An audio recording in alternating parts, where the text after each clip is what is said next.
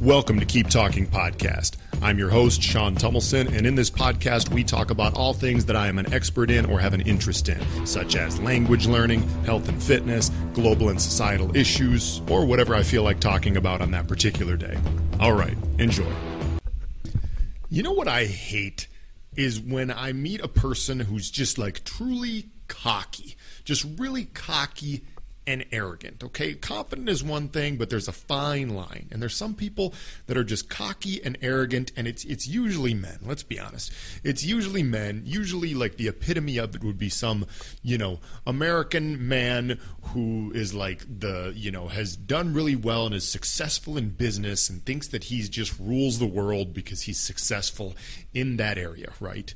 Don't you realize? Don't you realize that there are so many people in this world that could kill you? Don't you realize that once you're taken out of that comfort zone of leading that business or whatever you do, that you barely survive in so many situations in this world? Don't you realize that? Let me tell you guys a story. When I was 25 years old, I was at that point in life where you know, I had grown up as someone who always was insecure about like how how strong and how tough and how manly he was, quote unquote, right? And a big part of my journey is about trying to become more strong and tough and manly and all this stuff, right? And you know, at the time I was eh, you know, a, a, big enough guy, like maybe six foot two, 190 or 95 pounds, close to 200 pounds, you know, like not super amazing, but like in decent shape and, you know, like fairly strong, a strong young man and everything, right? And like at the time, I'm, I'm trying to learn more martial arts, okay? Because I've been, you know, a, a, was a decent athlete, but not like a good athlete growing up. And I had a lot of insecurities around it. And I was someone who was never like, I was never an aggressor type. I was never like a fighter by nature, you know? And so at this time in my life, I'm just, I'm doing everything I can to prove to the world, aka to myself, that I can be a tough guy and that I can be manly. So I'm learning martial arts a little bit, right? I had done like some, you know, some random, I don't know, kickboxing classes, which barely even counts if you're doing if you're doing it just like punch in the bag, you know, whatever. You're not even sparring against somebody. But anyway, and so I'm going to Brazil, right? And um, obviously in Brazil, jujitsu is like the thing, right? It's like it's incredibly popular. I suppose it's not as popular as soccer, but jiu-jitsu is big in Brazil. And I'm like, you know what I'm going to do? I'm going to do jiu-jitsu when I get to Brazil because I'm going to be in Brazil for three months. So I'm going to do jiu-jitsu. Now, you might ask yourself, why didn't you just start with jiu-jitsu in the U.S.? There's jiu-jitsu all over. I know, okay? I didn't do that. All right. So I'm going to Brazil. I'm going to do jiu-jitsu, okay? And I walk in to this jiu-jitsu school that I found that was close to where I was staying in Rio. Cool place, cool school, great people in general, right? And I walk in there on the first day with my mediocre Portuguese. And I ask professor, you know, like, hey, are you Professor blah, blah, blah, blah? And he says, yeah, who are you? Blah, blah, blah. And I'm, you know, in my broken Portuguese explaining to him, like, yeah, I want to join. I want to do jujitsu here. And does he really care if I don't speak good Portuguese or know what's going on? No, I'm going to pay him to join. So obviously he lets me join. Okay. So I'm thinking in my head, okay, here's what's going to happen. Yeah, I don't really know what I'm doing, but I'm bound and determined. I'm going to be really good at this. Okay, I'm going to be I'm going to get really good at this. Okay, I'm going to I'm going to come here every day. I'm going to get really good at this. And after these 3 months, I'm just going to be whipping ass. Okay, I'm sorry, I don't swear on this podcast anymore just because Spotify's got rules about whether or not your content is explicit or not, okay? But I'm going to be whipping ASS when I come out of this place. I'm going to be one tough dude when I come out of this place in three months, okay? So, get in there on the first day, doing my first class, don't really know what I'm doing. And of course, I start be- getting beat up. You know, I'm I'm I'm I'm losing, right? See, jujitsu is an it's an interesting thing, okay? Like it's a type of martial art where there's two different ways to do it. There's gi and there's no gi. All right. So when you wear the gi, the gi is like that white thing. They call it the kimono in Brazil, but it's that you know that white thing, and then you have your belt tied around it and everything. It's like a white, big, long, essentially kind of like a coat that you wear, like a robe, basically. Okay. There's gi and then there's no gi. And no gi is just when you don't wear that and you're wearing like typical, you know, almost like just gym style clothes, right? But anyway, so we're doing mostly gi and a little bit of no gi. Okay. And so obviously, I didn't expect to start winning right away at the start. You know, I'm tapping out. I was smart enough to know that you're supposed to tap out. Okay, like when you lose, when somebody's got you in a choke or a headlock or you know some sort of a lock, whatever, and all of a sudden you're like, oh my god, I can't breathe or this or that or whatever, you tap out. This is what you do. Okay. Now, obviously, the first couple times went through it, you know, rolling. Essentially, that's kind of like sparring. When you're rolling, you're doing like a five minute round with some guy. I'm going against guys that are like closer to my size. And of course, like I'm tapping out a few times each time. Whatever. It's like, oh, this is normal. Okay, they've been doing this for a while. Maybe they're blue belts, purple belts, whatever, because there's the belt system. Okay, you start off as a white belt, then you go blue belt, purple belt, brown belt, and black belt. Now, to get to be a true black belt probably takes around, well, at least five years, probably 10 years of consistent training. All right. They're not just handing these things out. It takes a lot of hard work. Okay. But anyway, so we get like a week or two weeks in, you know, and I'm thinking, okay, I've been coming here for like 10 days now, been learning my stuff. I'm heavier than most of these guys and girls, obviously. So I should be able to, like, I've been learning things. I should be able to start doing good. Okay. So I'm rolling against this kid, you know. And this kid is maybe, I'm 25 at the time. You know, I'm essentially a full grown man. I'm not like the, the, the, strongest, greatest man you've ever seen, but I'm a full grown man. This kid is barely 18. I think he was probably 18, right? 140 pounds soaking wet. 140 pounds soaking wet, okay? And, um, I didn't really know much about him. Just kind of a quiet kid, unassuming. I mean, just just really skinny little kid. You would look at him like if you walked at him, uh, you know, across up on the street. Like big guys would walk up to this kid on the street and be like, "Look at this little scrawny kid." you know, like I could I could pick this kid up and throw him, right? And I'm thinking in my head, okay, now it's time to show what I've learned. I'm gonna be able to dominate this kid. Okay, I'm, I'm, gonna I'm gonna handle this kid. Not even I'm gonna use my skill, and obviously my strength is just gonna take over. You know, I'm good right? So it's going to be a five minute round. so we smack each other's hands like you do at the start, little little little hand slap to be like, okay, yep, here we go, and we're in a little kind of ten foot circle. We're going to be going with each other, and um, you know we start off standing, so we're going to go in for a takedown, right? Maybe it's a single leg, double leg, whatever we're going to do, and um, I can't remember exactly how we got on the ground, but all I remember is like eight seconds in, eight se- less than ten seconds in he gets me in this headlock, and it was one of those where you just got absolutely no chance to get out. You have literally no chance. Like you are dead. You are out of breath before you even know it. He's going to squeeze your neck off. And I tapped out. So then we go again. Dun, dun, dun. Smash hands again. Okay, we're ready to go again. All right, I don't know how he got me that fast the first time, but we're going to do it again.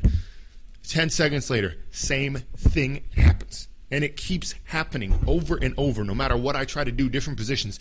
This kid is tapping me out. He got me like eight times in a five minute period. Okay? I cannot survive. Like this is this is the bottom line, okay, is that if I ran into this 130 pound 18 year old kid out on the street or it was in the real world and it was a real fight and we were gonna have a fight, he would kill me in 10 seconds or less. Do you understand that? Now, you might say to yourself, oh, well, you wouldn't have to use jujitsu. You could punch him in the real world or something like that or whatever. No, like, okay, maybe. Yeah.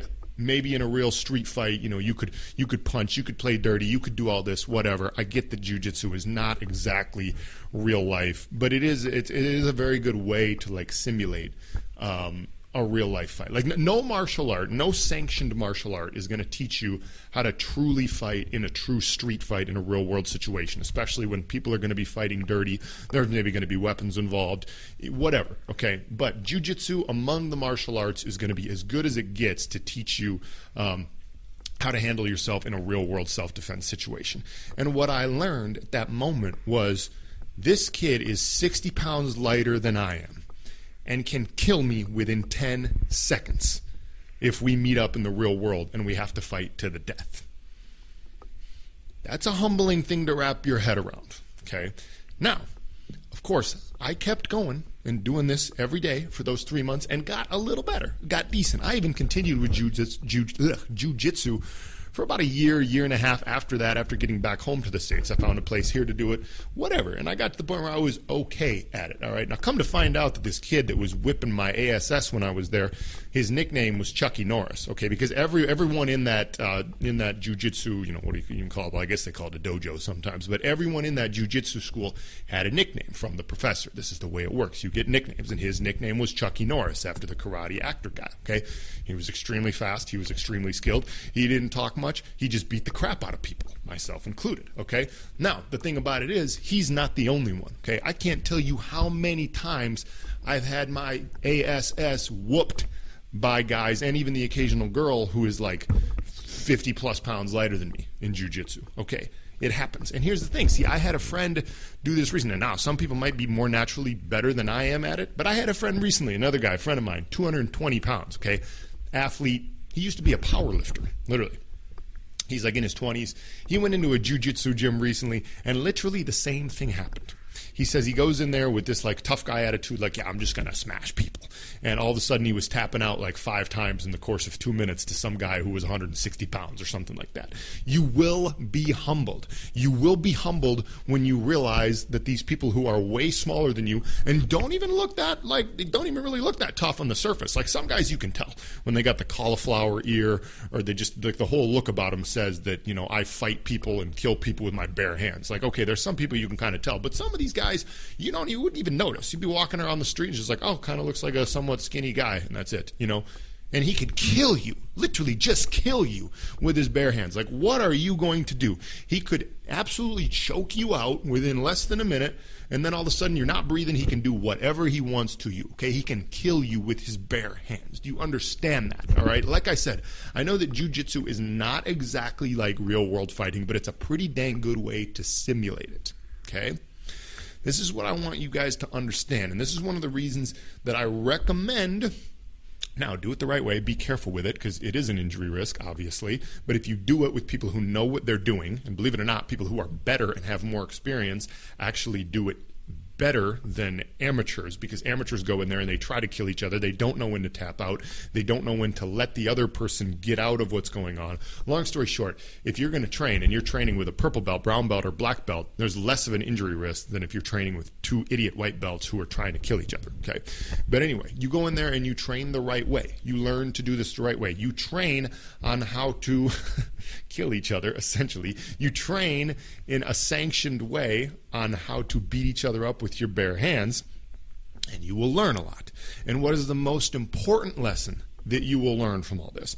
The most important lesson you will learn from all this is that in the real world, you should avoid a fight at all costs because you have no idea when you're walking down the street. Sure, you can make a decent guess. You can say, okay, yeah, that guy over there who's 6'5, 250 pounds with all the tats and looks like he's been to prison for three years is probably not a guy I would want to fight with. And the guy, the nerd over there with the glasses who's reading the book while he's walking down the streets and weighs 150 pounds, I could maybe handle him. Like, sure, you can use that that. That's a general thing that you can use to say I could maybe fight that person or maybe not.